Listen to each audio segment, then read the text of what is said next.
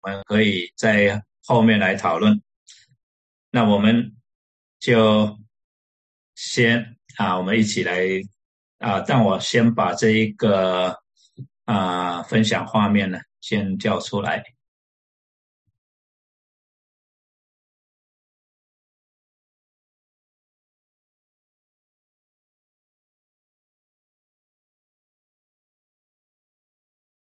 好，我们先一起来祷告。慈悲天父上帝，我们真是向你现在感谢主，你让我们再一次能够啊，在我们啊平常生活的操作里面播出这段时间来归给主啊，让我们能够在这段时间里面尽情的来享受圣灵在我们中间带领我们思考，带领我们来。啊，明白主你的话语，主我们为了这样的一个特权，主我们为了这样的一个祝福，这样为我们预备的恩典，主我们再一次向你匍匐下拜，主我们再一次向你向你献上感谢，主啊，就是在这一切的事情上，主啊，我们特别的感受到主你对我们的思念，特别感受到主你对我们的眷顾，特别感受到主你关心我们的生命，愿意主啊，我们能够啊，就是在主家里面。啊，逐渐的成长，作为一个能够继承产业的儿子，就我们这次向你献上感谢，求主你今天晚上，呃，是开启我们的心窍，明白主啊，你在现今这个世代呀，在我们身上的心意，借着我们啊今天所要查考的经文，主啊，叫我们明白主啊，我们应该要怎么样来面对这样的一个世代，怎么样叫我们属灵的生命。在这样的一个时代里面，能够继续发光，主啊，我们向你献上感谢。我们把这段的时间恭敬的仰卧，交托在恩主的手里，求主你来掌管，求主你来祝福，垂听我们的祷告，奉主耶稣基督宝贵圣名，阿门。哎，打错了，对不起，我把我把这个。也不是这个，是，嗯，是这个。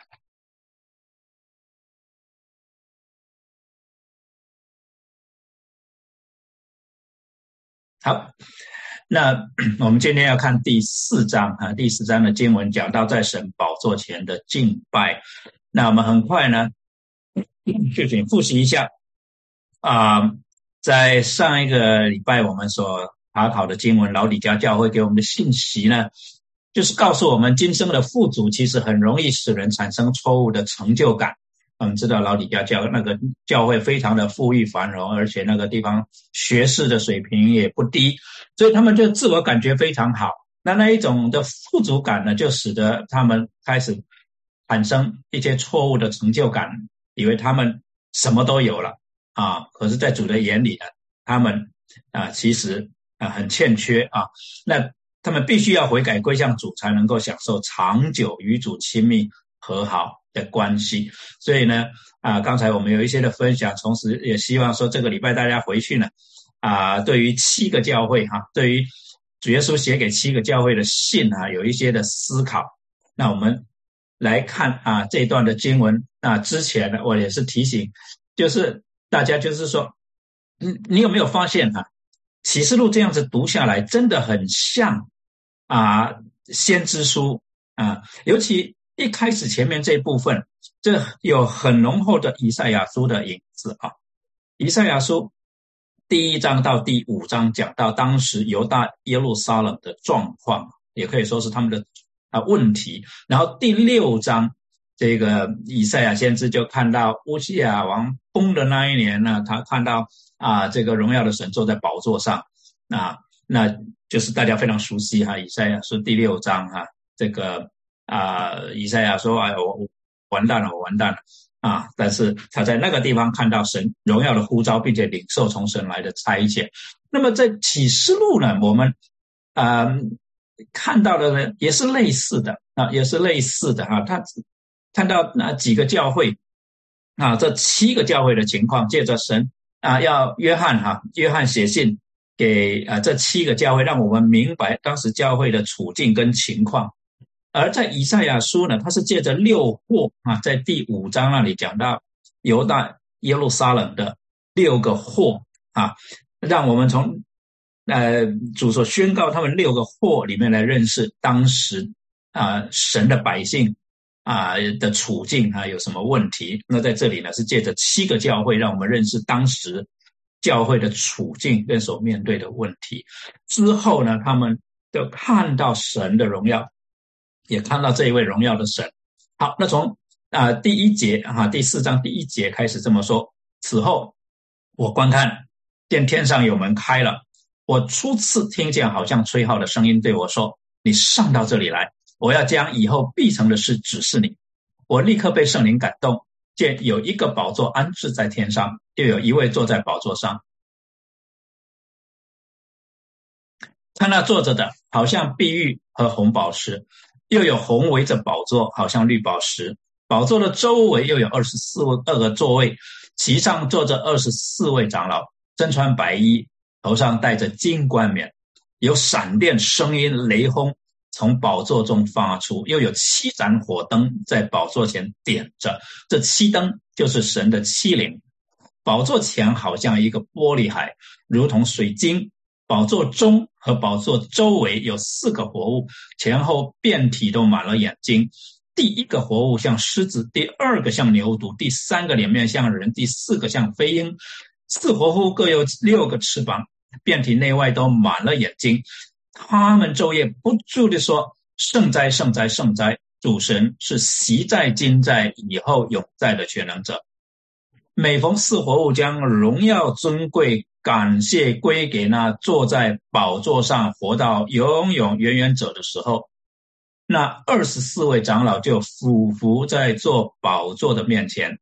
敬拜那活到永永远远的，又把他们的冠冕放在宝座前，说：“我们的主，我们的神，你是配得荣耀、尊贵、权柄的，因为你创造了万物，并且万物是因你的旨意被创造而有的。”这一章跟下一章非常的关键啊！我们一点一点来看，第四章跟第五章的主题明显是宝座。跟羔羊，第四章讲到宝座，第五章讲到羔羊，这是对七个教会的一个鼓励。教会的圣徒之所以能够成为得胜者，就是因为羔羊已经得胜，并且与创造天地万军之耶和华坐在宝座上。所以呢，在对七个教会的勉励，尤其是在对最后对老李家教会，主动跟他们说。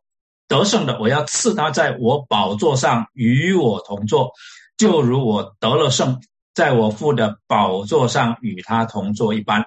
圣灵像众教会所说的话，有发有耳的就应当听啊。好，那我们进入第四章，我们再回想前面查了三章，同时我们就会发现，其实整卷的启示录，整卷的启示录有非常强烈的希伯来背景。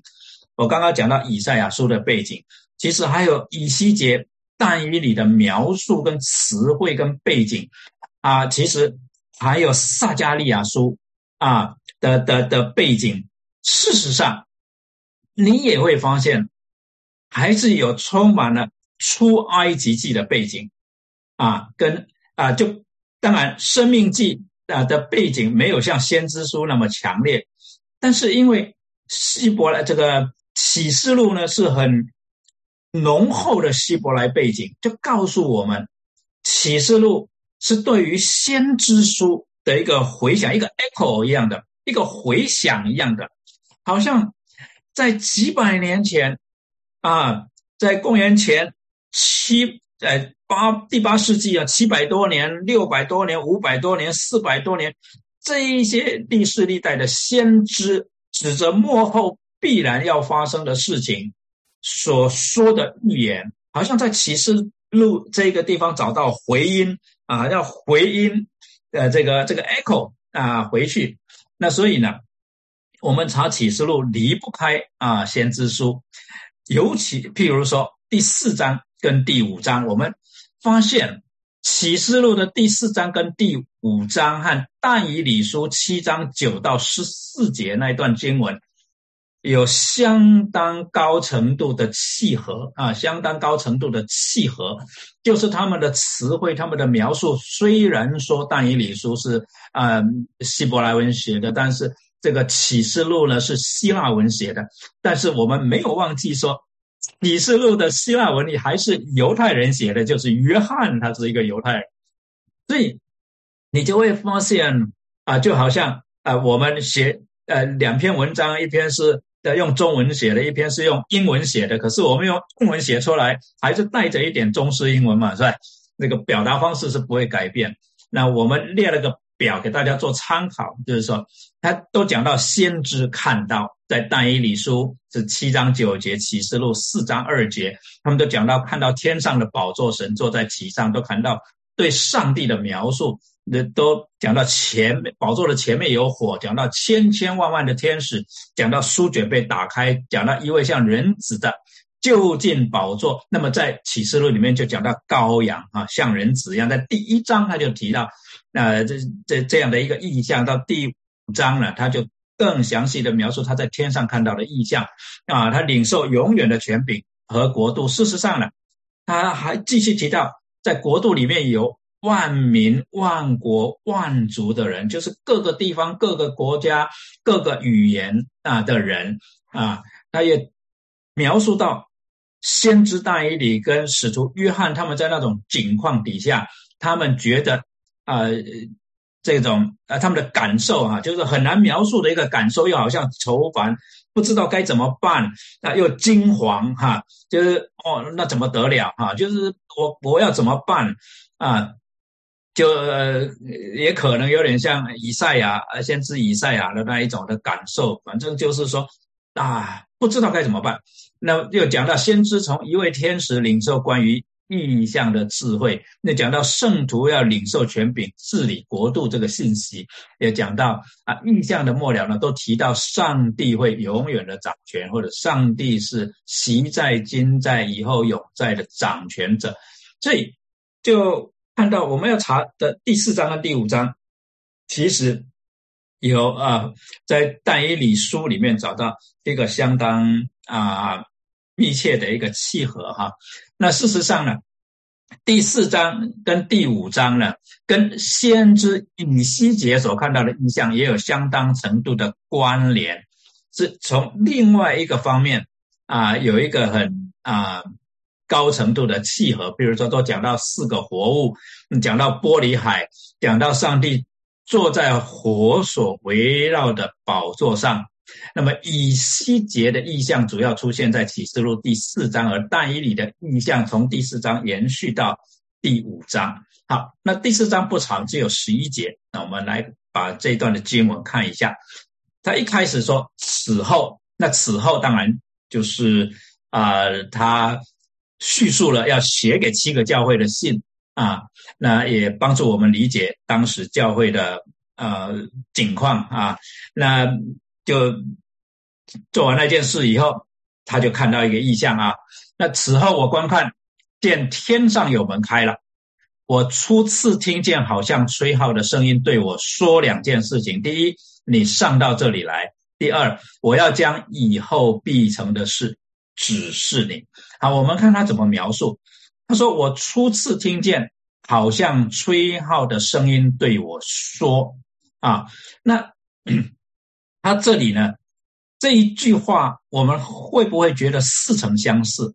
因为其实，在第一章第十节，他看到那个印象啊，那是他看到的第一个印象。第四章这里，他看到的已经是第二个印象了，但是是主要的印象。”他的第一章讲到他看到的第一个印象，啊，那看到印象的时候，那时候的情景是怎么样呢？他说：“当主日，我被圣灵感动，听见在我后面有大声音如吹号说啊，所以他这里啊呃讲的呢，跟一章十节很类似啊，那问题就在这里了。”为什么他说我初次听见好像吹号的声音对我说？也不是在第一章第十节就听过了吗？为什么说初次听见？那这个是翻译的问题。如果你读到这里，你觉得说，哎，不对呀，他在第一章第十节就讲到他有听到啊，让吹号的声音。翻译呢，正确的翻译啊，我认为哈，应该是我听到的第一个声音，不是我初次听见。约翰呢，他在这个意象里面听到的第一个声音，是他曾经听过的啊，就好像号角的声音对他说。啊，有号角的声音跟他说：“好，那只是他幕后必成的事情啊，跟前面提到的是一样的。在第一章第一节就讲了啊，到十九节又讲了一次，第一章就讲了两次啊，就是啊，神赐给主耶稣基督，叫他将必要快成的事只是他的众仆人，他就差遣侍者小玉他的仆人约翰到十九节那里。”在印象里面，主耶稣又亲自对约翰说：“所以你要把所看见的事和现在的事，并将来必成的事，都写出来。”这里讲三件事情哦，啊，就是约翰要写出来的，包括三个方面的事情。所看见的，就是你之前所看见的，所发生，就是在约翰跟随主之后。他所看到的一切事，一直到他现在写信之前的事情，都算是所看见的事啊。那第二个方面是现在的事，你现在所看到的，你要写下来。第三个呢，主所说将来必定要发生的事情，都写下来啊。所以呢，我们如果回溯以后必成的事，其实是呼应当时。上帝给但以理，当然也给众先知的启示，论到地上的国度将要过去啊，神的国度和弥赛亚的国度要降临，所以这个地方以后必成的事情，就是指在约翰所见异象之前的啊，你所看到的当时的现在的事，跟未来必然要发生的事情，地上的国度都要过去，基督的国度要降临。啊，因为末后的日子啊，末后的日子已经开始了。什么时候开始的呢？基督复活就是末后的日子或者末世的开始。彼得在圣殿里面啊，《使徒行传》第二章，他在啊圣殿里面的演讲，就引用先知约尔的话，宣告这个信息，就是呢，末后的日子，那大而可畏的日子。啊，已经开始了。保罗也是这么说哈。圣灵明说，在后来的时候，必有人离弃真道，听从那引诱人的邪灵和鬼魔的道理。讲到现在的事了嘛？啊，现在就对约翰来讲，现在的事。那基督在创世以前是预先被神知道的，却在这末世才为你们显现，也是讲已经发生的事啊。对约翰来讲，这些是已经发生或者正在发生的事情啊。那。彼得讲说，末世已经发生了，他就引用先知约尔的话，他说：“神说，在末后的日子啊，我要将我的灵浇灌凡有血气的，你们的儿女要说预言，你们的少年人要见异象，老年人要做异梦。在那些日子，我要将我的灵浇灌我的仆人和侍女，他们就要说预言。不但是这样。”在天上我要显出奇事，在地上我要显出神迹，有血有火有烟雾，日头要变为黑暗，月亮要变为血，这都在主大而明显的日子未到以前。到那个时候，凡求告主名的，就必得救。好，那这样的一个认知，就是末后的日子，包括。从主复活一直到约翰见异象这段时间所发生的事情，也包括约翰在写启示录那段时间他周遭所发生的事情，也包括约翰写完启示录之后还要发生的事情。如果是这样的话，那无千禧年论者。就有一个很强烈的论证根据，这什么论证根据呢？就是启示录里面所讲的基督做王啊的一千年，不是 literal，不是字面上的一千年，而是在告诉我们一段很长的时间，或者告诉我们一段的时间，一段的时间不一定正好是一千年了，而是一段的时间，从主复活那一天开始，一直到主再来那一天，都是属于千禧年的范围。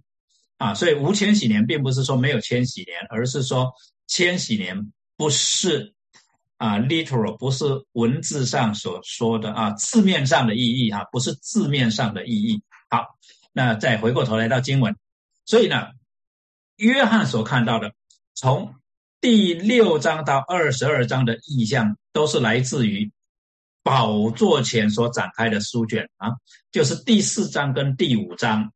前面展开来的啊，可能同时看到几个意象。打个比方来说呢，好像在宝座面前有啊，这个呃，这个宝座面前一个大荧幕里面很多小荧幕哈啊，好几个荧幕，然后那些荧幕呢又一个一个打开播放影片一样。对，就是我们现在来想象约翰在宝座前所看到的意象哈，好像在宝座前面有一个意象，可是这个意象里面呢却有。不止一个屏幕在播放，在播放，一下是啊印啊，一下是号啊，一下是碗啊啊等等哈，这一些啊不同的这个形象啊呃在出现啊，所以你会发现，约翰在描述上面啊，他不见得啊是在描述事情发生的先后，他所描述的是他看到的先后。他先看到什么，他先描述什么，啊，他并没有意识，啊，跟我们，呃，或者说他没有意识给我，没有要给我们一个印象，说他先说的就是先发生的，不是，他先说的是他先看到的，啊，所以这个大家呃呃稍微有点印象哈，有不有一点啊了解啊，存在心里，因为。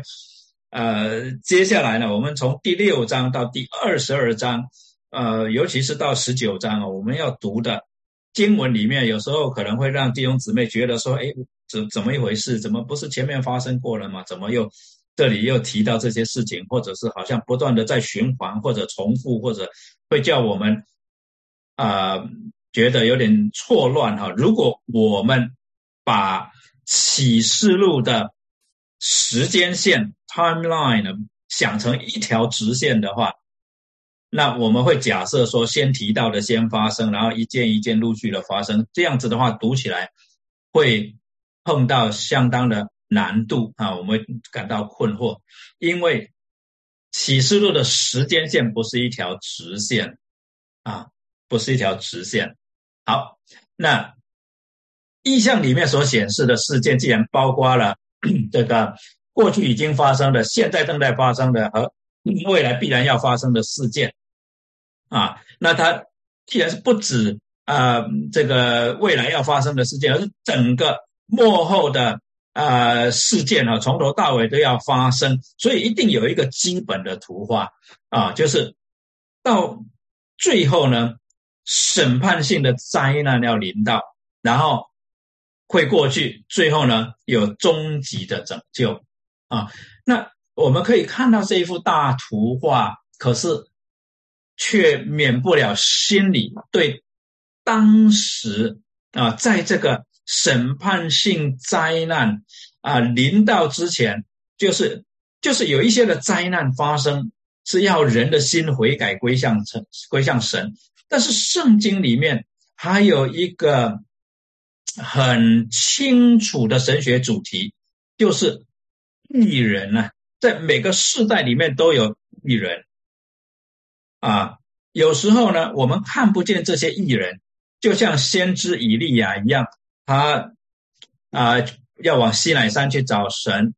那么到了山上，在找在一个洞穴里面的时候，他就向神抱怨说：“呃，所有的人都离弃你，只剩下我一个人。”但是神对他说：“啊，不是这样的。”啊，没有像巴黎屈膝的，还有七千个人。你看，连以利亚，连先知以利亚都看不到这七千个人。所以，其实，在每个世代里面，都还是有那一些跟随主却不被看见的人，不被看见不是说他们的信心是隐藏的，他们的信仰是隐藏的，而是当时的人根本看不上这一些人，啊，根本看不上这一些人，就好像在主耶稣那个世代最渴慕进入神的国度的税吏娼妓这一些被贴标签定位。为罪人的这一些人，其实是最渴慕进入神的国度的人，只不过他们一开始就被否定了，以至于在社会的边缘，这不被一般人看见的。那每个世代都有这样子的艺人，而这些的艺人，都要跟那个世代一同受苦，就像巴比伦来毁了耶路撒冷的时候，他所掳去的，也包括先知以西结也。包括先知但以里，甚至但以里被掳到巴比伦的王宫里面去。所以在每个世代，不但一人要跟恶人一同受苦，甚至可能一人受的苦比恶人更多，更不用说一人被恶人所杀，就像亚伯被该隐所杀一样啊！人类的第一次的敬拜，结果是第一次的谋杀案。啊，带来第一次的谋杀案，就是哥哥把弟弟给杀了。那整个救赎的历史，上帝救赎的历史里面，上帝允许一人跟二人一同受苦难，但是他的心意，一人受苦跟二人受苦的意义完全不一样啊，完全不一样啊。那在灾难性的呃这种审判性的灾难。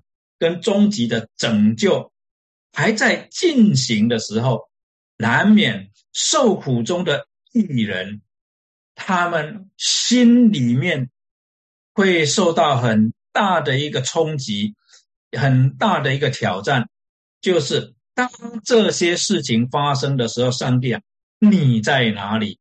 当这一里面这一些追随你的，当当。亚伯被该隐杀的时候，神啊，你在哪里？当这一些啊跟随你的啊默默的跟随你的被掳到巴比伦去的时候，神啊，你在哪里？啊，那我们所读到小亚细亚七个教会里面，每个教会，当然在老底家教会他没有明说啊，那萨迪教会啊，啊，这个这个。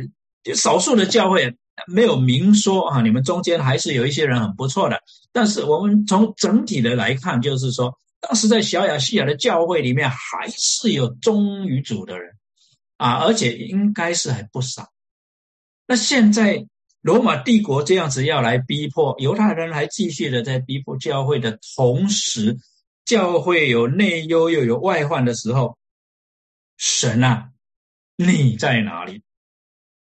这一章给了一个答案是什么呢？你上来看，啊，这个邀请对约翰的邀请，你上来这里看啊，你上来这里看，巴不得这一章的经文也帮助我们，真的在啊我们的信仰道路上面难免会碰到这样子的时候，神啊，这事情发生的时候你在哪里？神啊，我现在在这个处境里面，你在哪里？好像我向你呼求都没有回应，有时候呢。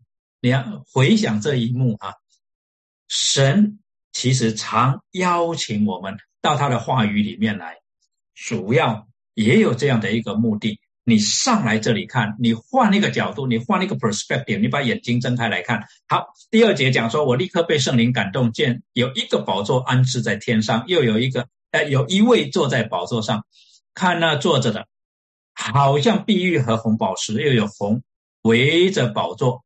好像绿宝石，他这里讲到被圣灵感动，直译的话就是 in the spirit，好像在灵里面啊。我在灵里面，从此我们就可以推论，约翰这个时候呢，他在描述他在同一个时候看到了第二的第二个意象，因为他这个讲法已经第二次了啊，在灵里面啊，第一个意象在第一章第十节，他看到有个人仿佛人子啊，就有那个君尊的祭司的审判官的形象啊，那么到了。啊，一一直延续到写信给老底家教会哈，到第三章结束这里啊。那啊，在第二个意象里面，他看到的是那坐着的好像碧玉和红宝石又有红。这里的 iris 这个红也可能是指光环了哈，不见得是红啊哈，就是红一般是用另外一个字哈 t o x a n 啊。那围着宝座的应该是可能是个光环，好像绿宝石。那明显跟旧约先知，不论是以赛亚、以西结，他们不同的是在哪里呢？约翰呢，他重点不是描述坐在宝座上者的形象，而是在描述他的荣耀啊。他不是说他长得像什么样子啊？不是我亘古常有者的那个形象给人家的一个印象，说他很老，所以漫画书上总是把神画成了很老很老的一个老先生一样。但是这个其实都是人的想象，所以约翰就避免这一种的描述，他就描述这一位做宝座者的荣耀是怎么样啊？那啊，以西结呢？他描述说在。他们头上的呃，他们一头以上的穹苍的上面有宝座的形象，仿佛蓝宝石啊。这个有宝座形象以上，呃，在有仿佛人的形状。下雨的日子，云中红的形状怎样？周围光辉的形状也是怎样？这就是耶和华荣耀的形象。我一看见就俯伏在地，又听见一位说话的声音。那启示录。在这里特别强调宝座啊，在最后对老底家教会的勉励，他讲得胜的，我要赐他在我宝座上与我同坐，就如同我得了胜与我父，那在我父的宝座上与他同坐一般，就把焦点哈，就把焦点从地上这一些的事情呢，转移到天上的宝座啊，转移到天上的宝座，然后呢，看到宝座的周围有二十四位长，呃，二十四个座位。其中在其上哈坐着二十四位长老，身穿白衣，头上戴着金冠冕，又有闪电、声音、雷轰从宝座中发出，又有七盏火灯在宝座前点着。这七灯就是神的七灵。那么在这里就解释了啊，就跟我们解释这七灯其实就是神的七灵，就是圣灵啊。那宝座前好像一个玻璃海，如同水晶。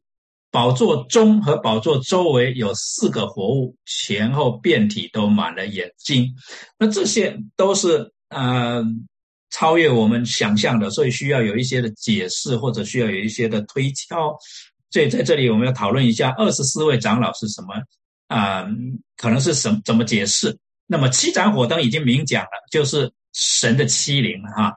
那我们就不多花时间来讨论了。第那另外一个就是一个玻璃海。还有四个活物到底是指什么？有什么意义？哈，第一个呢，他讲到，啊，对不起，我把这一段念完了哈。还有第一个活物像狮子，第二个像牛犊，第三个脸面像人，第四个像飞鹰。四活物各有六个翅膀，遍体内外都满了眼睛。他们昼夜不住的说：“圣哉，圣哉，圣哉！主神是习在、今在、以后永在的全能者。”那。啊，大家很熟悉那首诗歌《圣哉，圣哉，圣哉》，它的出处啊，就是在启示录四章八节。那二十四位长老怎么怎么解释啊？怎么理解呢？首先呢，二十四这个字，或者说启示录里面的这些数字，我们第一个反应都是回到旧约去看这个这些数字都是出现在哪一些地方，然后我们再来归纳说，很可能。这个数字在希伯来文化里面是象征着什么意思？然后我们再进一步来推敲，在希腊罗马文化底下这样一个意思有没有印证？换句话说，新约的作者们、使徒们、主耶稣啊，有没有啊用同样的方式来啊凸显出这些数字的意思？那我们在旧约里面呢，就。其实很少看到二十四、十二就多了。以色列十二支派，这个十二这个数字我们熟悉，二十四还是比较少见。但是我们可以从啊这种旧约圣所祭司的服饰定规里面，多次看到二十四这个数字。他说大卫王也曾经设立在会幕圣所服饰的二十四个班次。啊，在历代至上二十四章或者是二十四个守门的立位人，哈，在历代志上二十六章，或者是二十四个带领敬拜的人跟班次，这个在历代志上二十五章。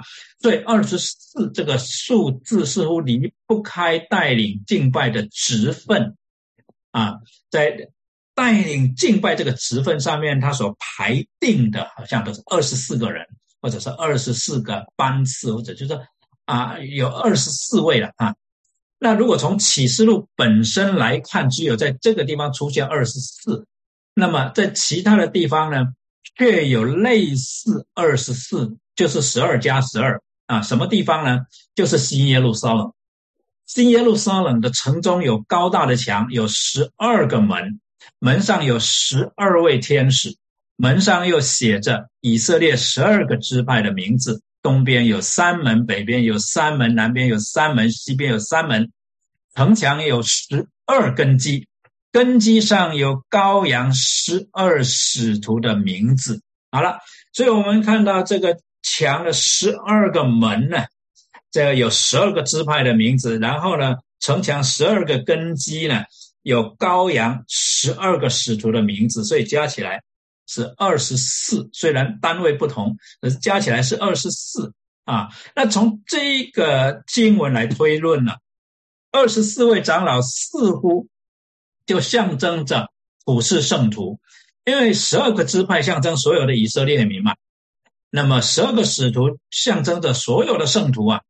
那这样子的话，不就是以色列民加上外邦圣徒？所以二十四位长老呢，似乎就是象征普世圣徒。啊，那是不是这样子呢？我们碰到一个问题，就是约翰所描述的二十四位长老，显然跟天使、跟普世圣徒是有分别的。为什么我们这么说呢？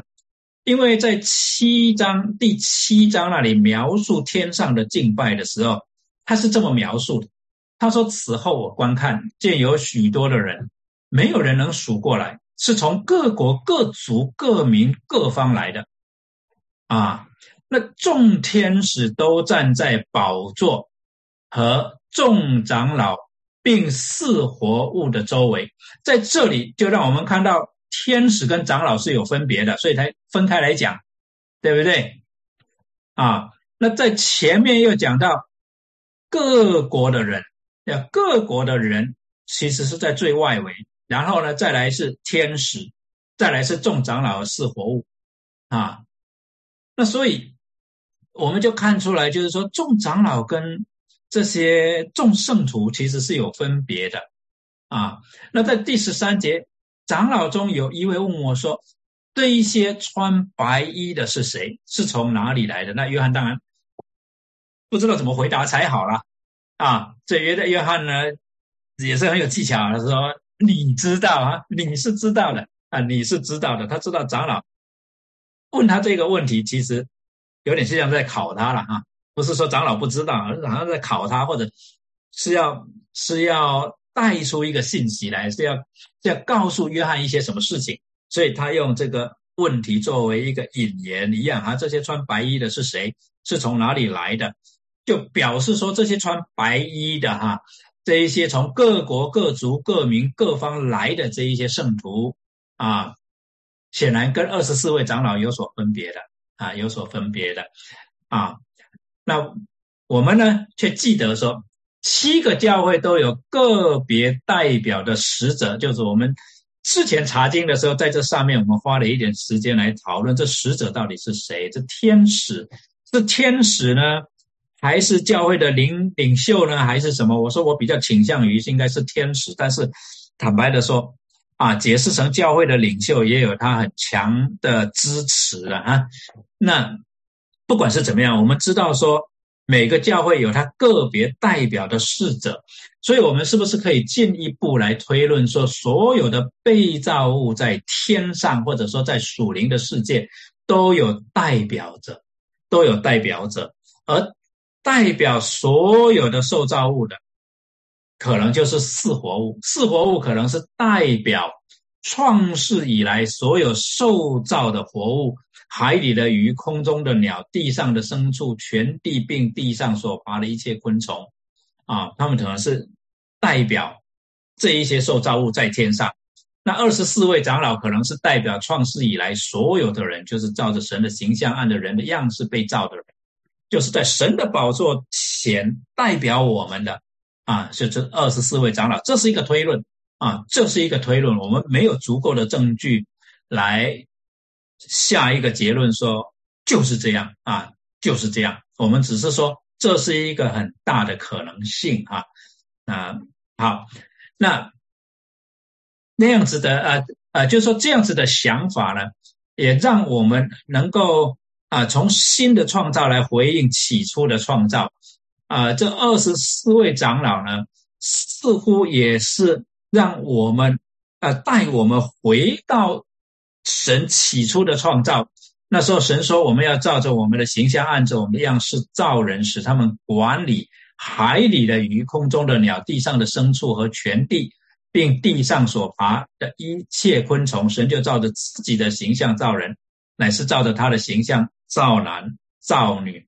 所以，我们就是这样子来推论说，这二十四位长老可能最可能的解释是，天上代表普世教会来行使祭司职分的特别的属天受造物。那什么是祭司的职分呢？做些什么呢？就是包括向圣徒来解释天上的意象，并且献上圣徒的祷告啊，献上圣徒的祷告。那譬如说第五章，我们就会读到长老中有一位对我说：“不要哭，看呐，犹大支派中的狮子大卫的根，他已得胜，能以展开那书卷，展开揭开那七印。所以长老他实行他祭司的职分，就是向约翰解释。发生了什么事情，或者这事情是什么意思啊？这样的一个职分。好，那啊，不只是这样哈，在最后啊，就是在最后的时候啊，约翰也这样叙述说：这些事是我约翰所听见、所看见的。我既听见、看见了，就在指示我的天使或者指示我的侍者脚前俯伏要拜他。他对我说：千万不可。我与你和你的弟兄众先知，并那一些守着书上言语的人，同是做仆人的。换句话说，这二十四位长老跟我们在地位上是一样啊。你要敬拜神啊。他又对我说：“不可封了这书上的预言，因为日期近了。”好，这是啊，我们从有限的啊经文里面可以了解到。这二十四位长老的身份，大概就是祭司的身份，代表我们在天上，在宝座前啊，代表我们在宝座前。好，那他们在宝座前做的事情，跟我们今天有没有什么关系呢？当然有关系，因为在第五章跟第八章分别提到啊。第五章我们下个礼拜会比较仔细来看。先看一下这节经文，他既拿了书卷，四活物和二十四位长老就伏伏在羔羊面前。各拿着琴和盛满了香的金炉，这香就是众圣主的祈祷啊。那换句话说，我们的祈祷跟天上的敬拜是有关系的啊。在第八章又再一次讲，另有一位天使拿着金香炉来站在祭坛旁边，有许多香赐给他，要和众圣徒的祈祷一同献在宝座前的金坛上面啊。所以不要轻看我们的祷告啊。那当你知道这个时候天上有二十四位长老将你的祷告呈现给上帝的时候，你的祷告跟你的敬拜会不会有什么改变？是值得大家在灵修的时候呢去思想的一件事情啊。好，那在这里啊的经文又描述在宝座上啊宝座周围的事情。第五节说有闪电、声音、雷轰。从宝座中发出，又有七盏火灯是啊，在宝座前点着。这七灯就是神的七灵。所以呢，在这里啊，我们看到约翰的描述跟先知的描述都有这个共同点。譬如说，上帝颁布十诫的前后，呃，摩西是这样子描述：十九章十六节，到了。第三天早晨，在山上有雷轰、闪电和密云，并且脚声甚大。角声甚大，营中的百姓尽都发战。讲到在啊这个啊西乃山所发生的事情，到了二十章十八节又讲，众百姓见雷轰闪电角声，山上冒烟，就都发战，远远的站立。所以啊，在圣经里面用雷轰闪电角声这一些的啊啊描述呢，来来形容哈。上帝同在的时候，那一种的可怕，那一种的可畏了啊，可畏的景象啊。那么，呃，从旧约的历史事件，我们就看到，他们是指向未来必要成就的事情。那启示录所叙述的，就是先知们已经叙述过的，而希伯来书为这一个主题呢，就做了一个很好的一个摘要啊，在希伯来书十二章那里。他勉励我们要存心忍耐，奔那保摆在前前面的那个道路啊，要忍受上帝的管教，结出这个呃这个熟练的仁义的果子来啊，等等，勉励我们不要像以扫一样失去了他这个长子的名分啊，等等。最后他做了一个结论，告诉我们说：你们原不是来到那能摸的山。此山有火焰、密云、黑暗、暴风、角声与说话的声音。那一些听见这声音的都求不要再向他们说话了，太可怕了啊！然后他接着说：“你们来到乃是来到锡安山，永生神的诚意，就是天上的耶路撒冷啊，就是天上的耶路撒冷。”啊，非常有意思。保罗用类似的说法，在加拉太书第四章那里，他讲到地上的耶路撒冷，天上的耶路撒冷。他讲到地上的耶路撒冷，就像西乃山一样啊，就像西乃山一样啊。然后他讲到天上的耶路撒冷，才是真正与我们永远与神同在的地方啊。好。那天上的耶路撒冷那里有千万的天使啊，千万的天使有名录在天上，诸长子之会所共聚的总会，有审判众人的神和被成全之艺人的灵魂啊，被成全之艺人的灵魂也在那里。这是希伯来书啊所呃所所呃所叙述的啊。那启示录第。这里面呢，其实也多次描述到神的同在的时候，这个可畏的景象。比如说，在第八章、十一章、十九、哎十六章都有提到啊，都有提到。好，那接下来呢，就提到玻璃海，很有意思哦。那他说，在宝座前好像一个玻璃海，如同水晶。那玻璃海在旧约的这种。啊，就讲到会幕啊，圣殿里面其实都有提到啊。出埃及记里面，上帝就吩咐摩西讲说：“你要用铜做洗涤盆和盆座，以便洗涤。要将盆放在会幕和坛的中间，在盆里盛水啊。那个水不只是有一个洗涤的座位呢，那个水是象征着地上的。”水哈，我们知道在创造的时候，原来是有天上的水，有地上的水。那当然，在上帝用洪水审判全地的时候啊，在诺亚的世代啊，也就是啊创世纪第四章到哎第六章到第八章哈，讲到那个审判的时候呢，那个天上的水就都到地上了啊。那所以呢，呃，那个那个水有它特别的意思啊。那么在列王记上。啊，就讲到圣殿了啊，因为出埃及记讲的是会幕的，出埃在列王记就讲到圣殿，在那里讲到说他又筑一个铜海，他这里就把这一个 dimension 呢，这个这个维度呢，就把它啊讲清楚了，一样是是圆的，高五轴，径十轴，啊直径十轴，为三十轴，是这样的一个蛮大的。啊，一个一个一个铜海，那么在历代治下呢，他又讲到啊，制造了十个盆，五个放右边，五个放在左边，献凡祭所用之物都洗在其内。但海是为祭司沐浴的，比较大的，有一个摆在中间的啊。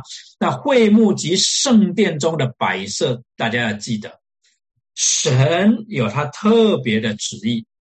会幕跟圣殿中的摆设跟图样，都是在提醒神的选民有伊甸园的样式。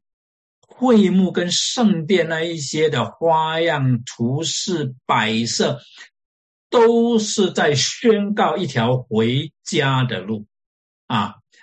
里面的至圣所就象征着伊甸园，象征着与神同在的那个地方——伊甸园。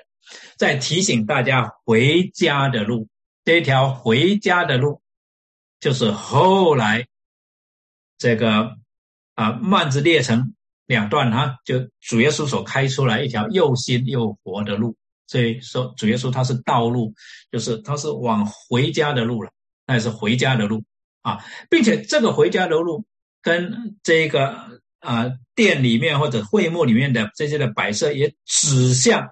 新天新地，就是啊，新的伊甸园啊，叫我们想到旧的伊甸园，又叫我们盼望等候新的伊甸园，或者说新的耶路撒冷，或者就是新天新地啊。到那里，我们就会发现，所谓新的耶路撒冷，其实也就是新天新地，而且天与地又合而为一，非常的奥妙。好。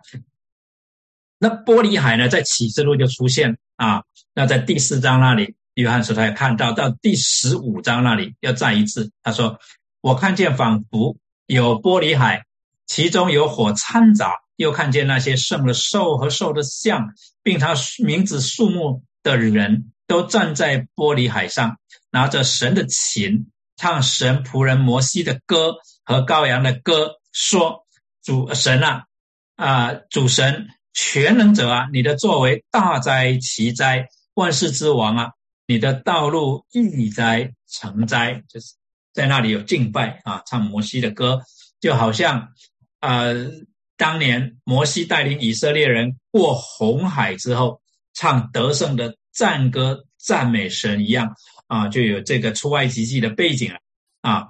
那么以西结书。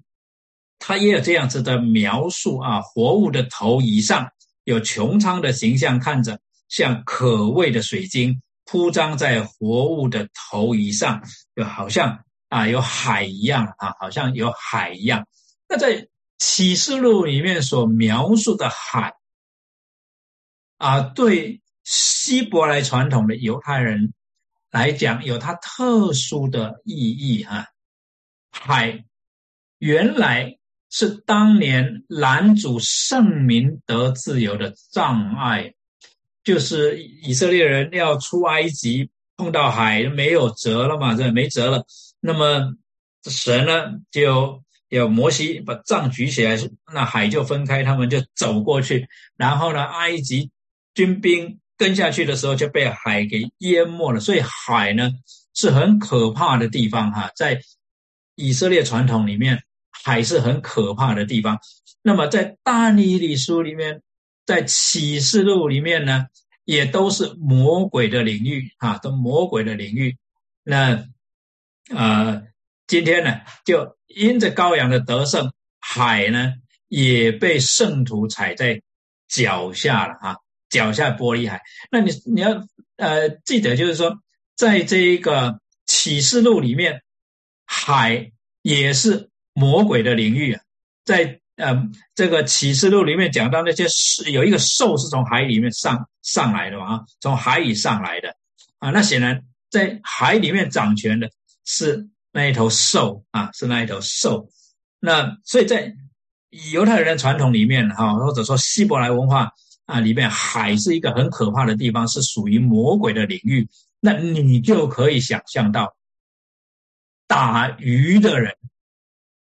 他出去打鱼的时候，尤其是遇到风浪的时候，心里面的那一种恐惧，啊，那一种的恐惧，那你也可以想象得到，打鱼是多么不得已的一个职业，他要到魔鬼的领域里面去谋生。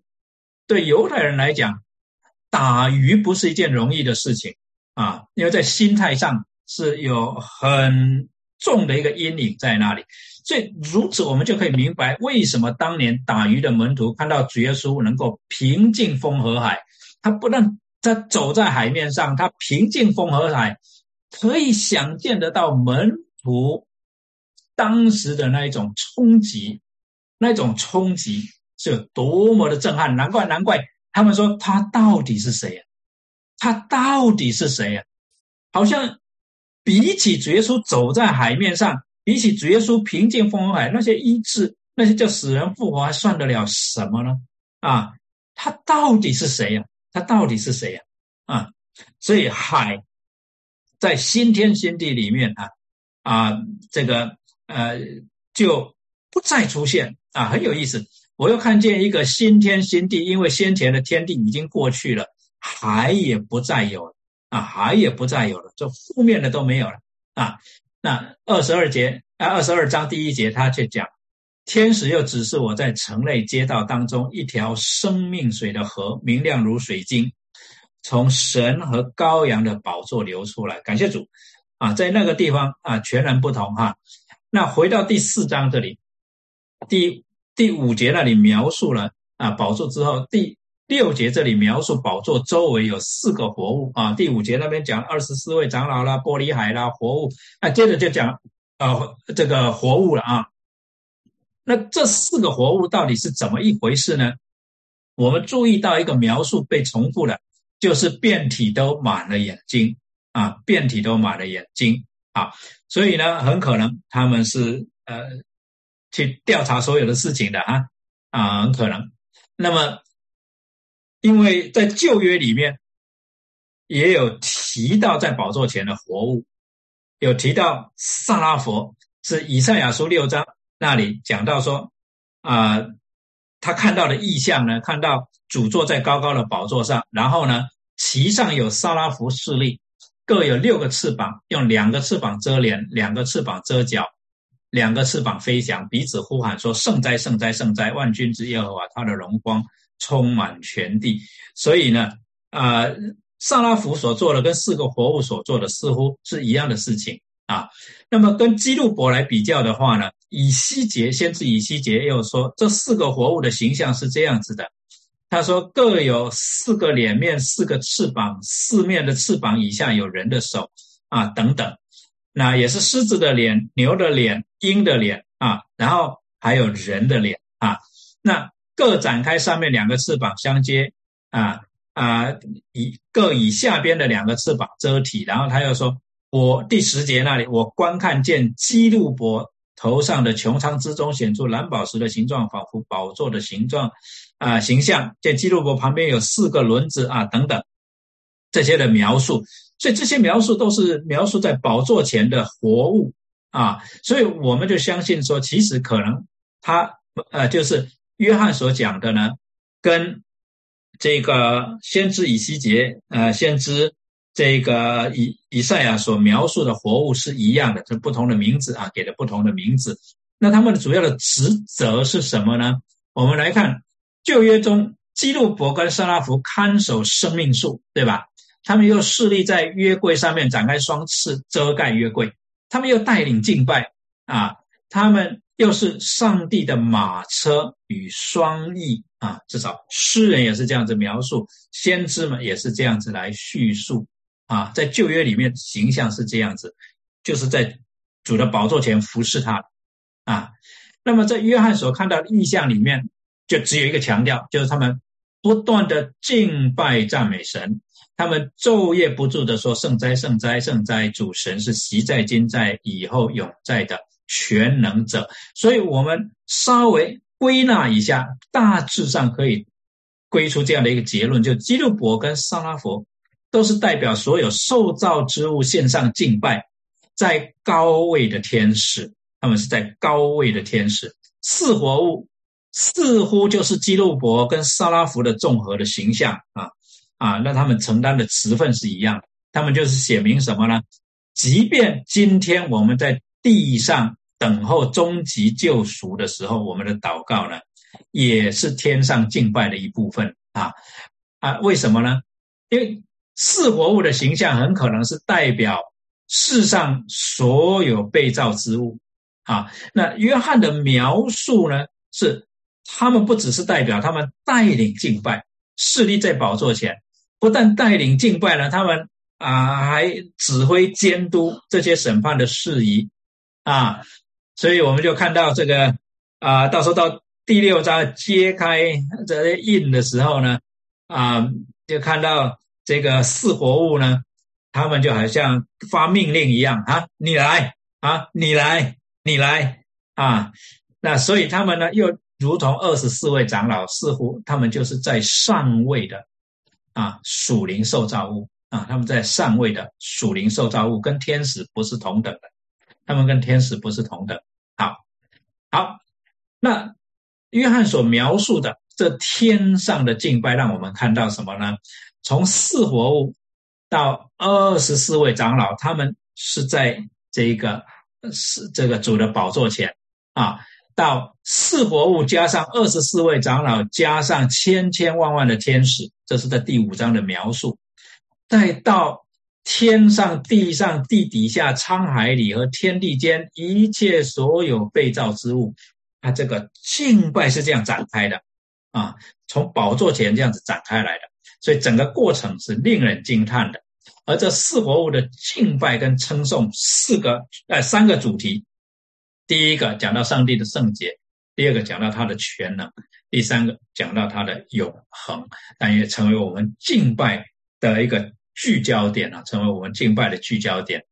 那二十四位长老的敬拜呢，每逢四活物将荣耀尊贵感谢归给。那坐在宝座上，活到永永远远者的时候，就是带领敬拜的四活物，他们啊颂赞上帝的圣洁，颂赞上帝的这个能力，哈呃的时候呢，那么二十四位长老做什么呢？二十四位长老就俯伏在坐宝座的面前，敬拜那活到永永远远的，又把他们的冠冕放在宝座前。说：“我们的主，我们的神，你是配得荣耀、尊贵、权柄的，因为你创造了万物，并且万物是因你的旨意被创造而有的。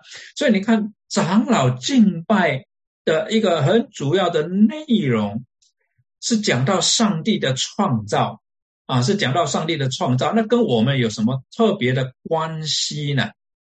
很重要，创造的形象，如果我们。”回到亚当所领受的，从上帝那里所领受的责任，我们就可以看出来，其实上帝把责任交给亚当的时候，好像是跟亚当在缔约立一个樊篱之约，就是上帝把他的国度交给亚当来管理。亚当是上帝的小王啊，上帝设立亚当啊做王。给亚当一个做王者的职分，为上帝，上帝是大王，亚当是小王。亚当啊，就是啊，就是说为上帝来治理上帝的国度啊。那当初设立亚当治理呢，就好像万王之王将一部分权柄交付分封王来治理他的国度一样。所以在长老的敬拜里面讲到上帝。的荣耀、尊贵、权柄，是从这个角度来看。我们在这地上所做的一切，我们为主来治理，我们为主来啊做这一切的事啊，是就是说，我们是以什么样子的身份呢？我们以神的儿子的身份来治理神的家啊，来治理神的家。那。为什么我们有这样子的职分？希伯来书里面讲到，摩西治理神的家还是像一个仆人一样，但是基督治理神的家就是像一个儿子一样，因为他继就是说差别就是一个是继承产业的，一个是不能继承产业。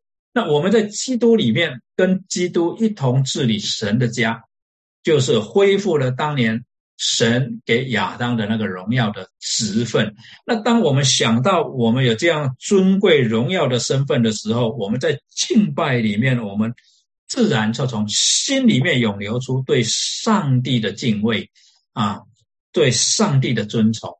所以，或许大家读了这段的经文哈，这个启示录第四章以后回去呢，可以这样子想一想啊。现在你知道此时此刻天上二十四位长老跟四活物是怎样在敬拜神，那我们在地上对你个人来讲，你主日敬拜的心态会有什么改变吗？这个主日你能经历一次属天的敬拜吗？你的聚焦点是在哪里？你的啊？你的心里面涌流出来的是什么？我想我们彼此勉励，因为我们知道地上的敬拜跟天上的敬拜应该是有链接，应该有连接的啊，应该是有连接的。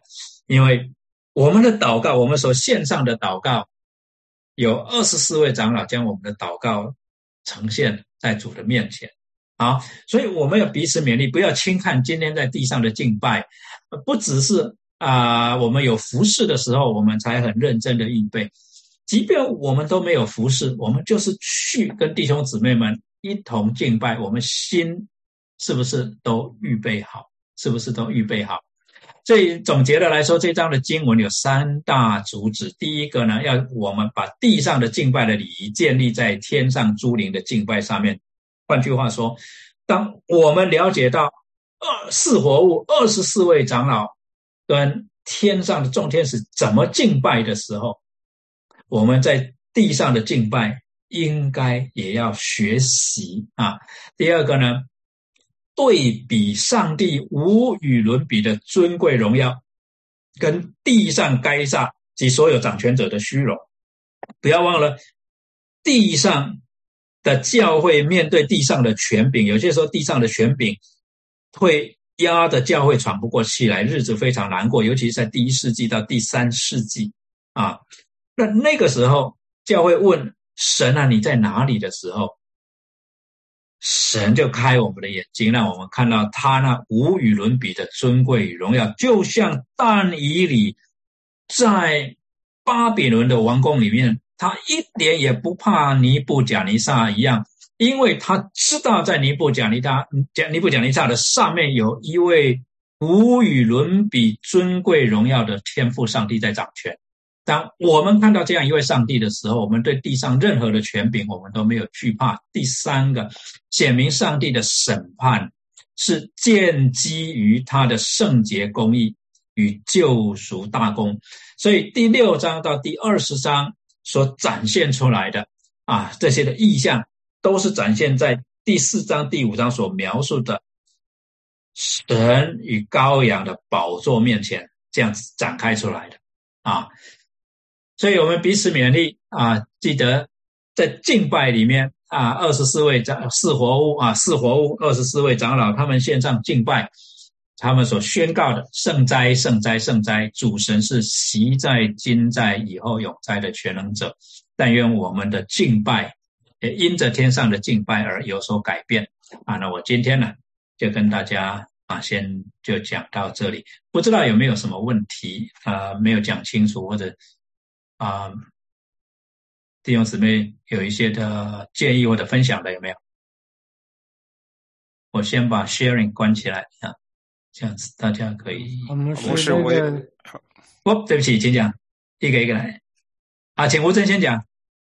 那二十四位长老到底是谁呀？有保罗啊啊，不是，显然不是，跟我们不同的受造物。他不是一般的人，是我们教会长老。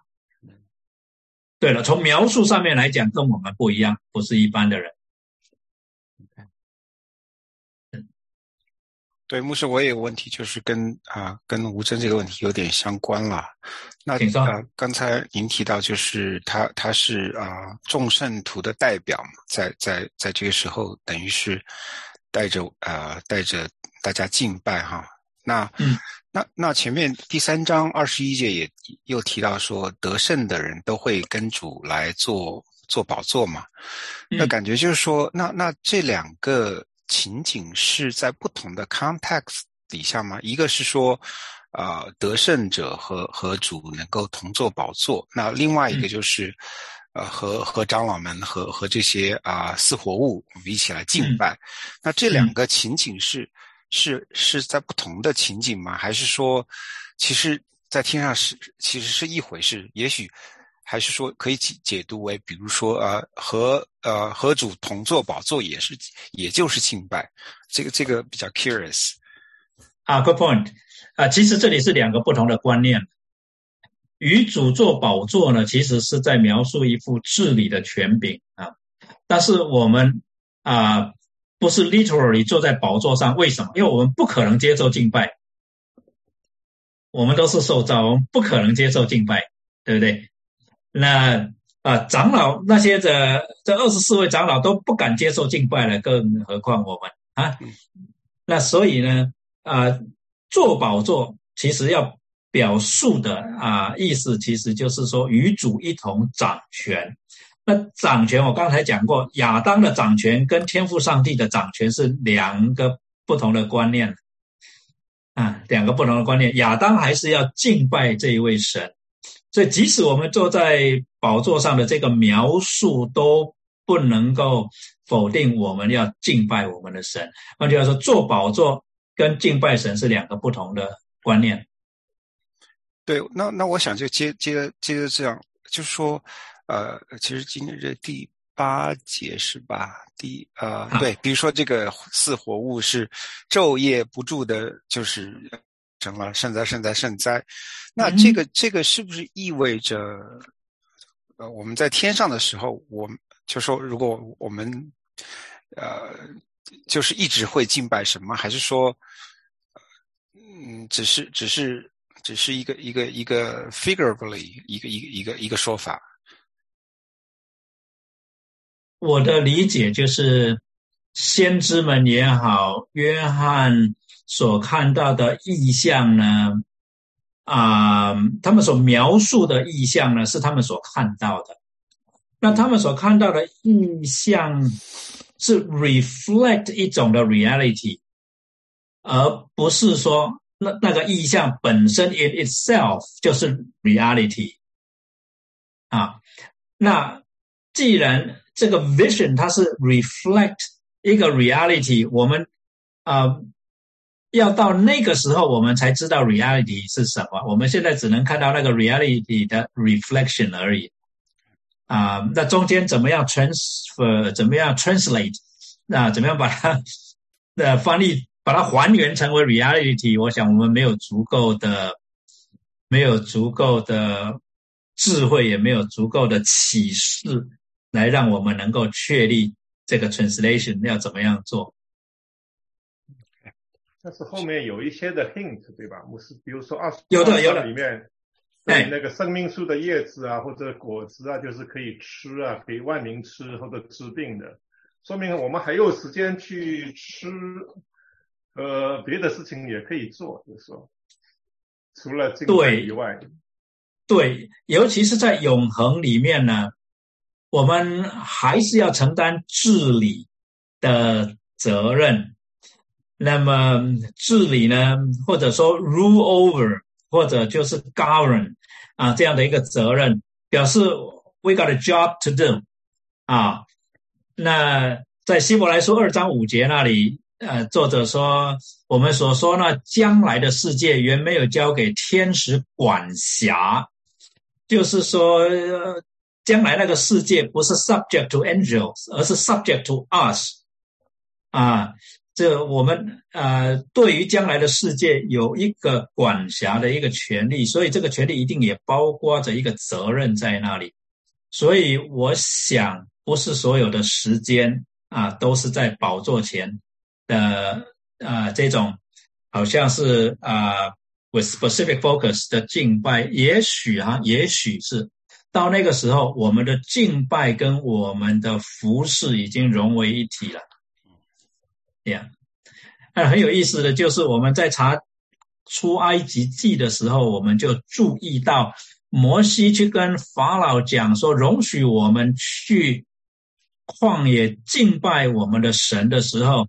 那一个敬拜的字，其实有 double meaning，也另外一个 meaning 就是 worship，啊，to serve is to worship，所以在希伯来文化里面，serving 跟 worshiping 是同样的一件事情，以至于在罗马书十二章第一节、第二节保罗说：“我以慈悲的心劝你们，对不对？将身体现在当做黄金，呃，当做活祭，你们如此侍奉乃是理所当然的。另外的翻译就是：你们如此敬拜乃是如所当一，呃，乃是理所当然的。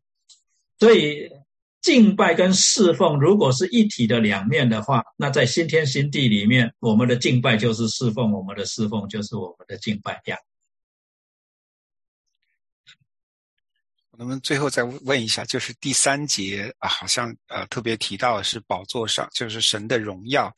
第四呃第四节还是第五节？第四第五节有呃闪电、声音、雷轰。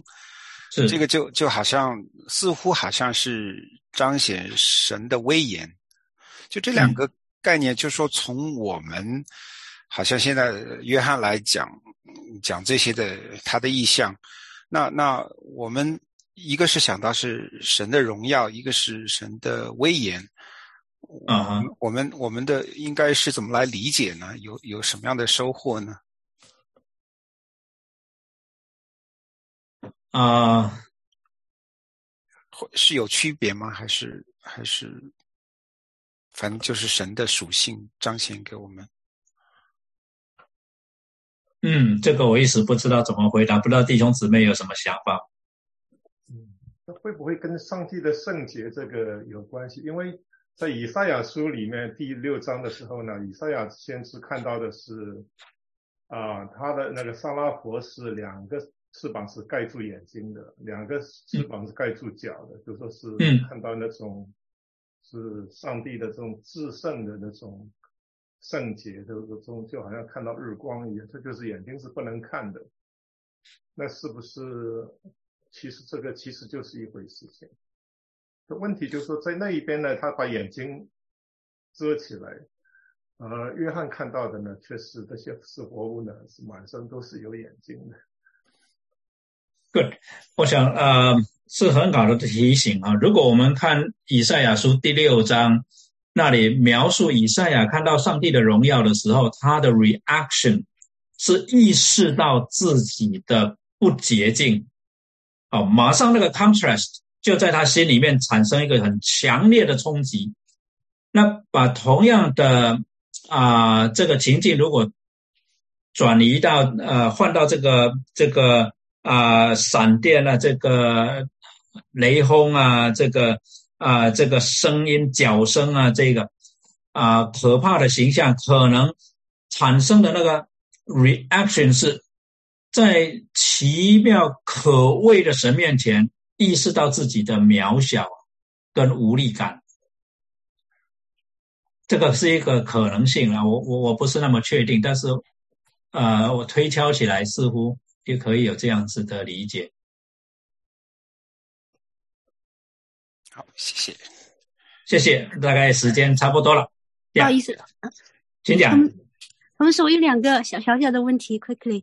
啊，好。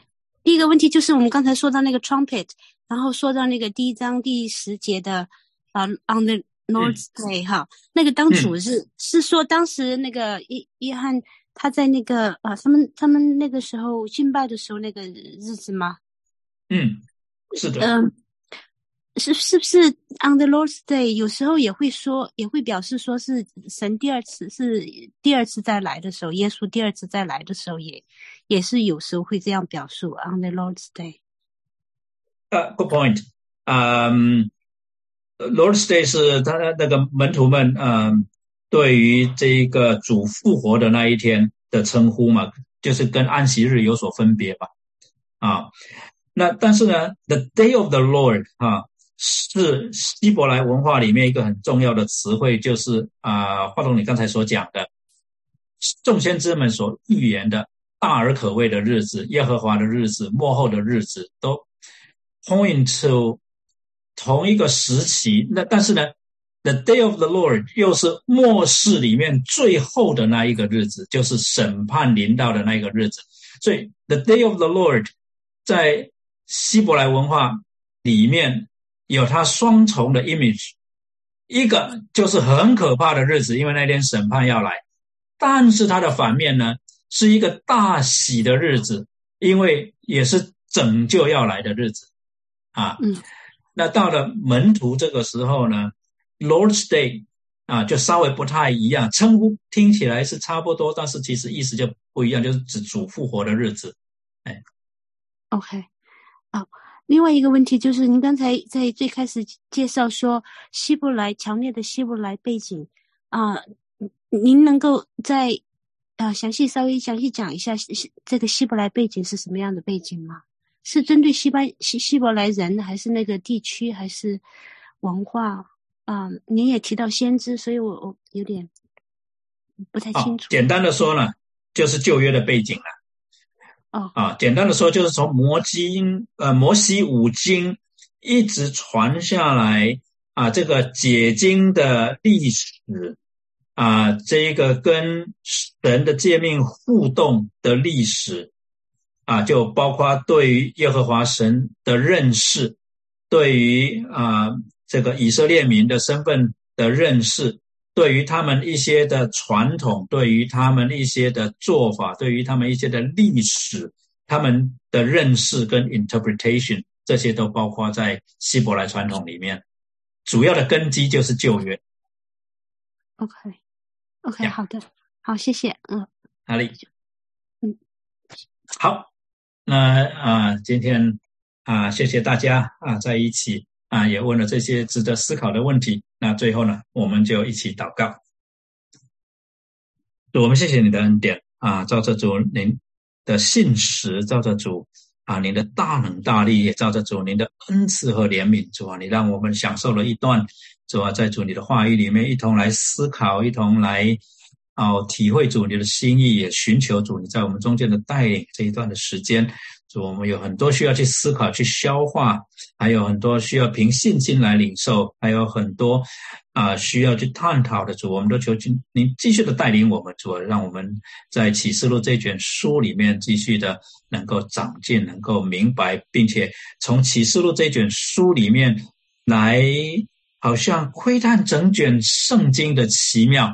主啊，帮助我们，谢谢恩主，求主你赐给我们众弟兄姊妹们今天晚上有一个美好的休息，因为第二天他们还要面对啊一天新的责任和新的挑战。求主你也预备啊新的祝福，照着主你所应许的，您的慈爱每个早晨都是新的。我们感谢你，赞美你，愿一切的荣耀颂赞归于主，垂听我们的祷告，奉主耶稣基督宝贵圣，阿门。